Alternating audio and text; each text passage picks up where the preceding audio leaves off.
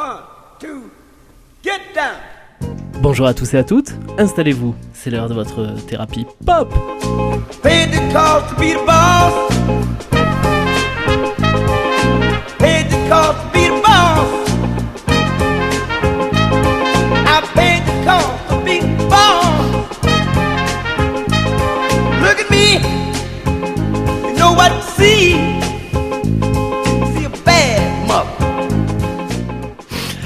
Chers amis, bienvenue à bord pour ce nouvel épisode de Thérapie Pop.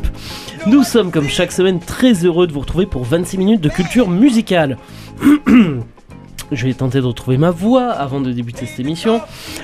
C'est toujours mieux pour un animateur. C'est mieux, en effet.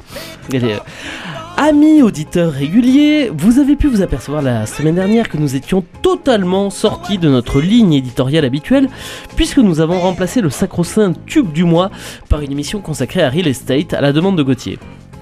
Soit dit en passant, il a eu bien raison de nous faire découvrir ce sympathique groupe de pop indé. Dans la thérapie de ce jour, nous devions, comme à l'accoutumée, vous inviter à fêter l'anniversaire d'un album mythique de l'histoire du rock ou de la pop. Mais comme euh, Gauthier, quoi qu'il en dise, me semble déjà tout tourné vers ses vacances, il a encore une fois choisi de changer la programmation. Et vu qu'il avait déjà subi son quota de musique estivale, pas loin de l'overdose, euh, on ne va pas vous parler de musique cubaine aujourd'hui. Non, les amis, oh non. Là, vous allez bien vous mouiller la nuque parce qu'on va vous parler de Verlaine aujourd'hui. Ah, alors, rassurez-vous, pas de violon ici, on reste bien dans les guitares. Et ce n'est pas de Paul dont on va vous parler, mais bien de Tom. Parce que Tom Verlaine nous a quittés cette année et Gauthier, à juste titre, a pensé qu'il fallait lui rendre un petit hommage. Salut Gauthier Salut Théo, il est mort en janvier dernier et ce mec avait l'un des noms les plus classes de l'histoire du punk avec Johnny Thunder Ouais. dont on parlera peut-être euh, dans cette émission ou pas mais euh, on parlera plutôt de Richard Hell qui avait Mhm. aussi un nom qui, démontait mais Tom Verlaine était un sacré bonhomme et un sacré guitariste et parler de lui c'est aussi en fait une certaine façon de parler d'un album euh, Ah ben, et- bien sûr. voilà. On va parler. Bon, bon. Allez, sans plus attendre, vous l'avez compris, aujourd'hui on rend hommage à Tom Verlaine, chanteur et guitariste du groupe américain Television. Et afin de partir à la rencontre du bonhomme, je vous propose d'écouter la première piste du premier album de Television, sorti en 77, intitulé Marky Moon. Et on marque donc directement une pause en s'écoutant See No.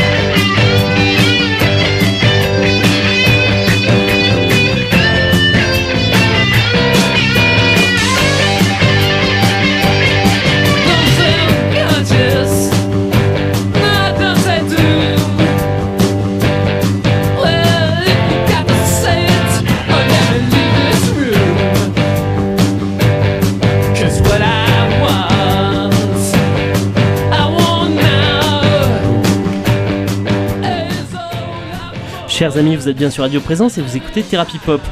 Aujourd'hui, avec Gauthier, on rend hommage à Tom Verlaine qui nous a quittés en janvier dernier. Mais avant de nous quitter, ce Tom Verlaine, il a eu une vie et pas des moindres. C'est ce qu'on va vous raconter aujourd'hui. Et comme à l'accoutumée, Gauthier, je te propose de commencer par le commencement. Présente-nous le bonhomme, s'il te plaît.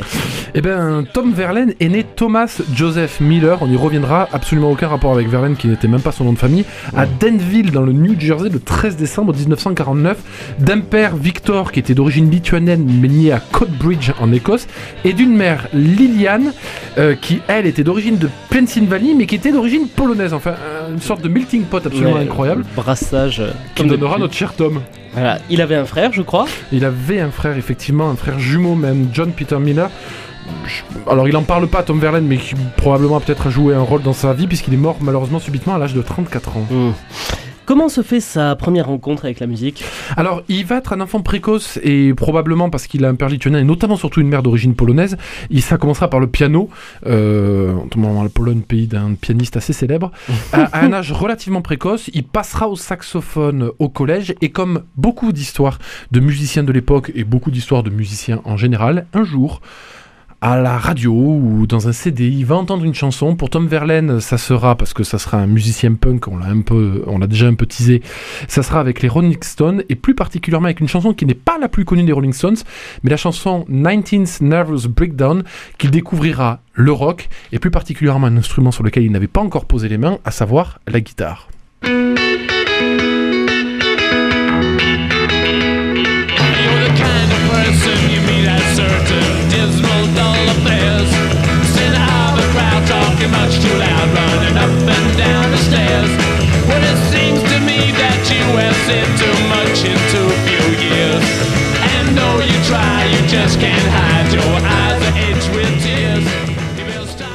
Toujours aussi bon ça, Gauthier. C'est toujours aussi bon. Puis les débuts des Stones, euh, on l'écoute rarement, mais ça reste assez Ouais, fun. ouais. Et Gauthier, je reviens à Tom Verlaine, il, il fait une rencontre et pas des moindres. Oui, il fait une autre rencontre parce que la première rencontre est cette guitare, cette intro de guitare de Keith Richards, et il en fait une autre effectivement avec un autre gars du punk absolument fondamental, avec un nom aussi absolument génial, à savoir Richard Hell. Ils se rencontrent à l'université, ça veut dire Richard Enfer, je crois, Oui, sauf oui, ma part. oui. voilà. Autre figure donc immense du futur euh, mouvement punk américain, passé notamment chez les Heartbreakers, un groupe, un groupe très important, et un- qui, qui créera lui-même son propre groupe qui s'appellera Richard Head and the Void Void, Vo- Voidoids, Voi- Voidoids. Voidoids, à qui on doit l'une des meilleures chansons, je pense, de l'histoire du punk américain, la chanson Black Generation, dont je vous mets un extrait. Pourquoi? Parce que cette chanson est géniale et parce que j'adore son intro, où tu sens que le mec commence et puis t'as l'impression que même au sein de son intro, il se rend compte que finalement il va pas faire ça, il va faire autre chose. C'est Black Generation.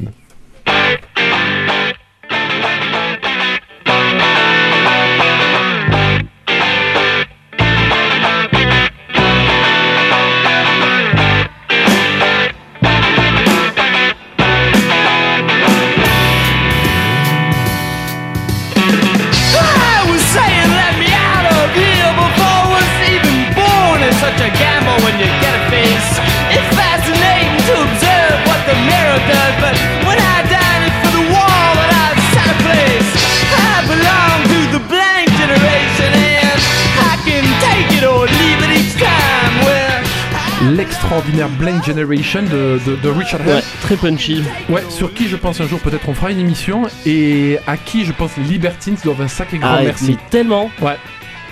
Exactement. Ouais. Bien, bravo le rapprochement. Moi, c'est mon travail. Juste Gauthier, euh, euh, juste pour être sûr, et après on n'en parle plus, euh, ce pseudo de Tom Verlaine, euh, c'est un hommage au poète? Alors, pas du tout. Euh, pas du tout un hommage à Paul. Pas même un hommage à la poésie. On parle d'un mec qui va faire de la musique punk. Donc, alors, on en reparlera, mais de la musique punk autrement plus intelligente que certaines de ses compatriotes de l'époque. Non, simplement Tom Verlaine parce que ça sonne pas mal. Et que donc, il se dit, allez, pourquoi pas. Ok. Jolie Bon. démarche. Comme ça, c'est dit. Et donc, avant Television, on, euh, dont on va vous parler longuement durant cette émission, ils avaient un autre groupe avec Richard Hell.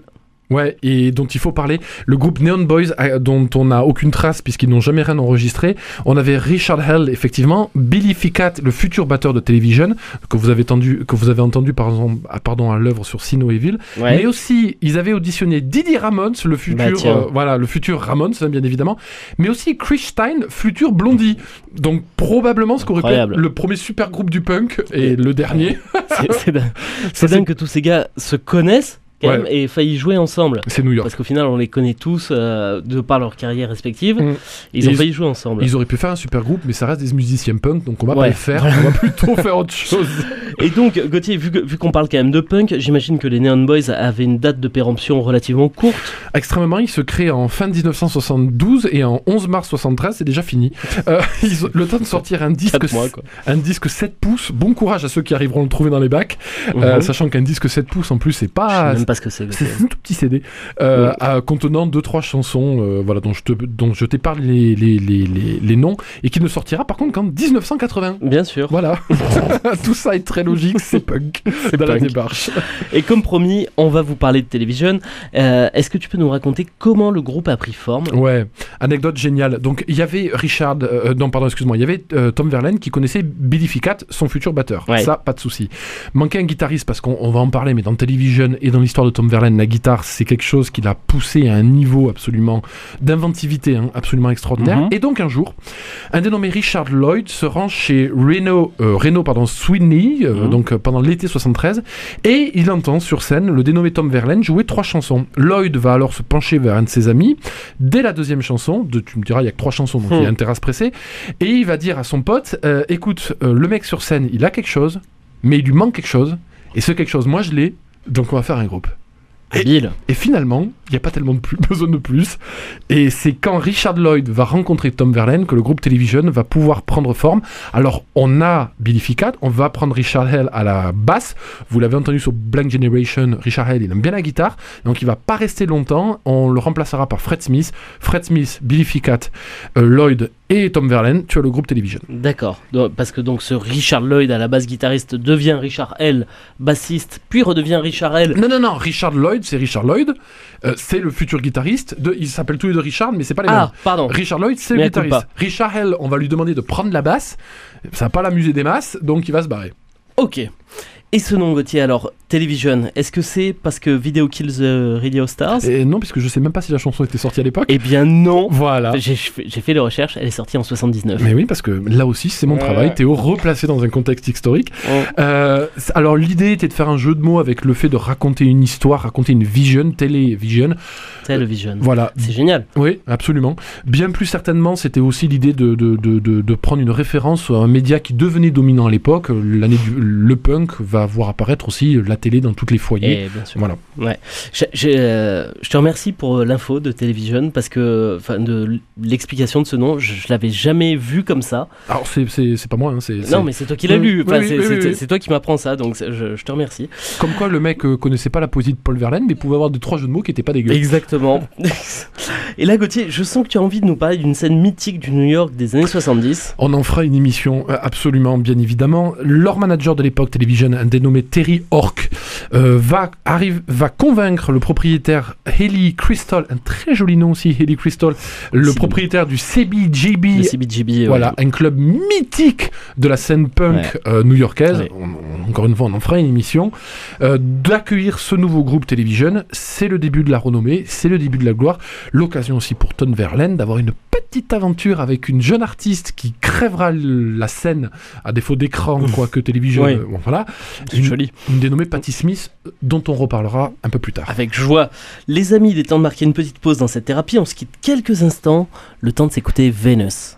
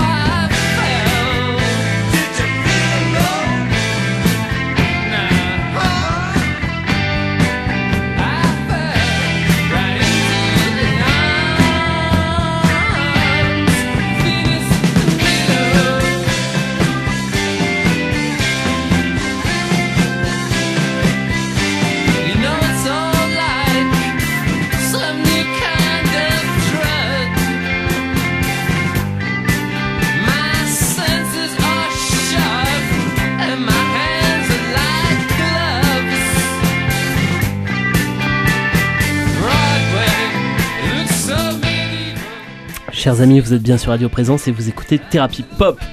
Aujourd'hui, on vous parle de Tom Verlaine et de son groupe Television. Et à cette époque, on est vers la fin des années 70, la scène punk new-yorkaise n'a rien, mais alors vraiment rien, à envier à la scène punk britannique Gauthier. Non, pas vraiment. Effectivement, quand euh, Tom Verlaine va débarrouler sur la scène du CBGB, il va côtoyer les Ramones, les New York Dolls, Richard Hell, bien évidemment, tous ces gars, Patti Smith, on en a parlé, on Ouais. pourrait faire une liste longue comme le bras. Et euh, dans cette espèce de brouhaha absolu qu'est la scène punk, parce que le punk, ça fait du bruit, ben, Tom Verlaine, on en écoute des extraits depuis tout à l'heure, va composer l'un des albums les plus délicats que cette scène n'ait jamais produit, Angleterre et euh, États-Unis compris. Ouais. Voilà. C'est vrai qu'on est très très loin des guitares saturées qui plaquent deux accords tout en couvrant la moitié de ce qui reste de voix à un chanteur qui a trop hurlé.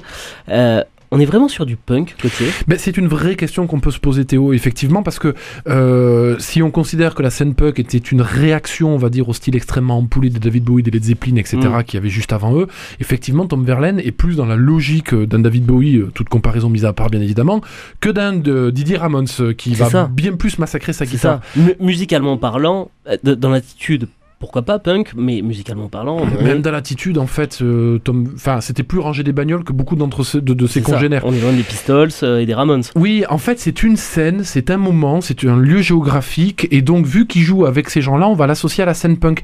Et j'avais trouvé cette comparaison qui me paraît extrêmement euh, intéressante, puisque quand on va avoir la French Touch, tu sais, en matière d'électro française, Ouais. qui va te sortir des Daft Punk, les, les Étienne de Crécy, ou alors Phoenix peut-être un peu moins, Laurent Garnier aussi qui était un peu en avant, mais Étienne de Crécy, Justice plus tard, etc. De l'électro qui très électro. Ouais. Il y aura toujours un électron libre pour la peine au milieu de cette scène. C'est Moon Safari et Air qu'on a toujours identifié à la French Touch. Excellent album, soit dit en passant. Pour ça, oui, plus que plus excellent. et qu'on a toujours identifié à la French Touch, mais quand tu l'écoutes, tu peux bien te demander ce Mm. qu'il a de rapport avec, euh, avec Daft Punk, à part un amour immodéré pour euh, l'électronique. Et ben Tom Verlaine et Television et Marky Moon, cet album, ben, c'est un peu ça. C'est euh, un ovni sur une scène, au point de se demander si vraiment il y a un lien quelconque. On a écouté depuis tout à l'heure Venus Shino Evil. Je vous mets un extrait de ce que faisaient par exemple les Ramones, qui est peut-être le groupe de punk américain le plus célèbre de l'époque. C'est la chanson Blitzkrieg Pop. Vous verrez, bon, tout est dans le nom, mais effectivement, ça n'a pas grand-chose à voir.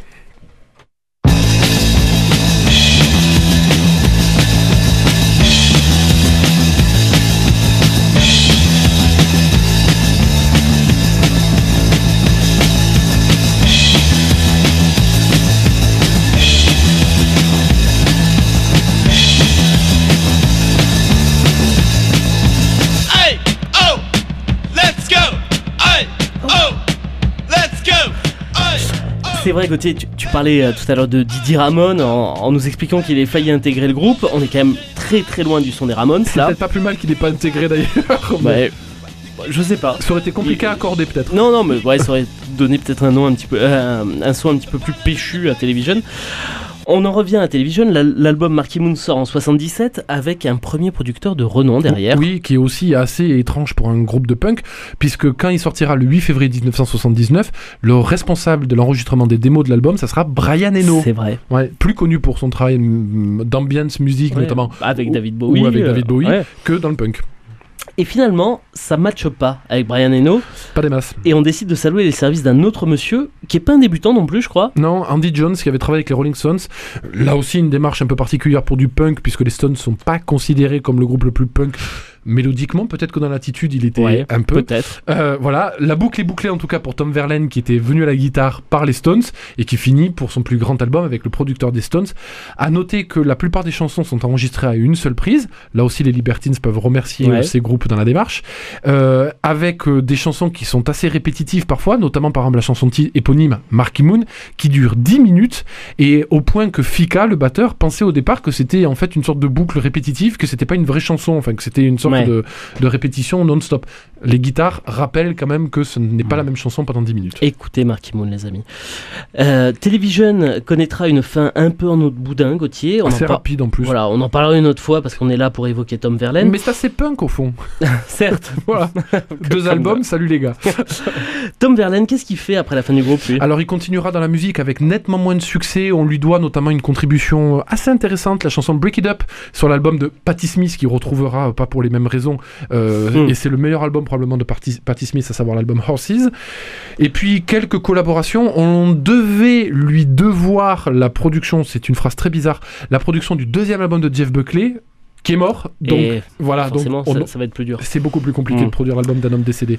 Et bon, cela dit, on le fait encore pour Michael Jackson Et et, là- et Johnny Cash. Et théoriquement, les compositions du deuxième album de Jeff Buckley étaient sorties dans le cadre d'un double album qui s'appelait, je sais plus, Nightmare by the Sea, je crois, un truc dans le genre, mais on a les compositions de l'album. Mm. De toute façon, quand il s'agit de faire un billet dans l'industrie du disque. Exactement. Et, et donc, comme on, vous le, dis- euh, comme on vous le disait, pardon, Tom Verlaine a disparu en ce début d'année.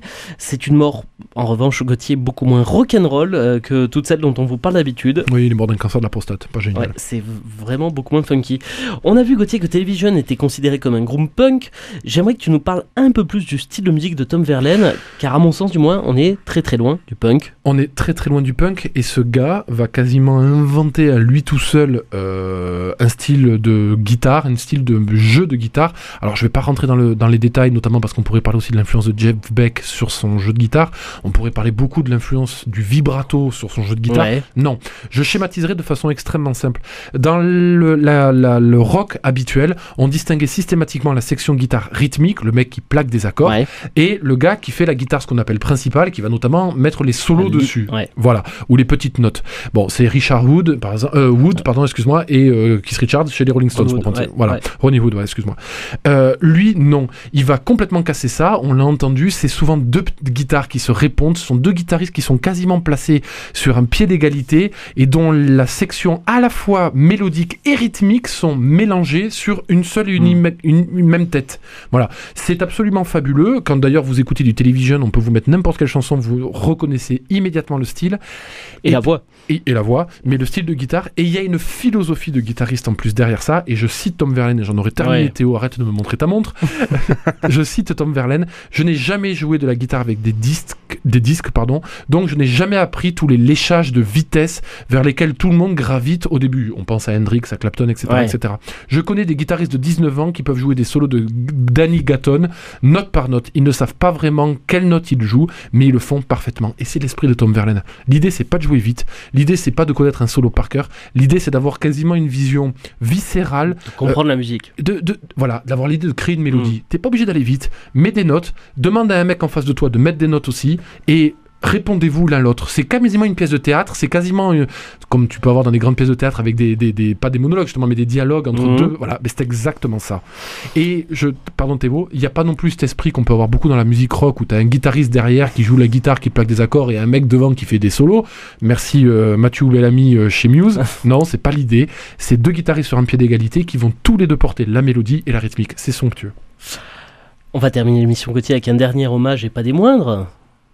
Tu le fais Oh putain, Patti Smith, Mais oui à qui on doit une, la plus belle des salutations, ou tout du moins l'une des plus originales de l'histoire du rock. C'est très punk dans la démarche, puisqu'elle dira un jour, un gars, en parlant de Tom Verlaine bien un gars pour qui ça vaut la peine de perdre sa virginité. Don't tact. Don't act. Les amis, il est déjà l'heure de se quitter. On va le faire en s'écoutant Friction, la troisième piste de l'album Marky Moon de Television.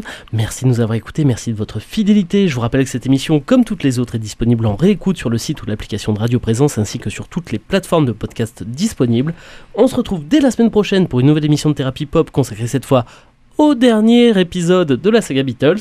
Une très belle semaine à vous, une très belle semaine à toi Gauthier. Et merci beaucoup Théo de nous avoir permis de parler de Tom Verlaine, parce que même les Beatles n'avaient pas eu l'idée de jouer de la guitare comme Tom Verlaine. C'est pas faux. Eh oui. On s'en rend compte en s'écoutant Friction. Salut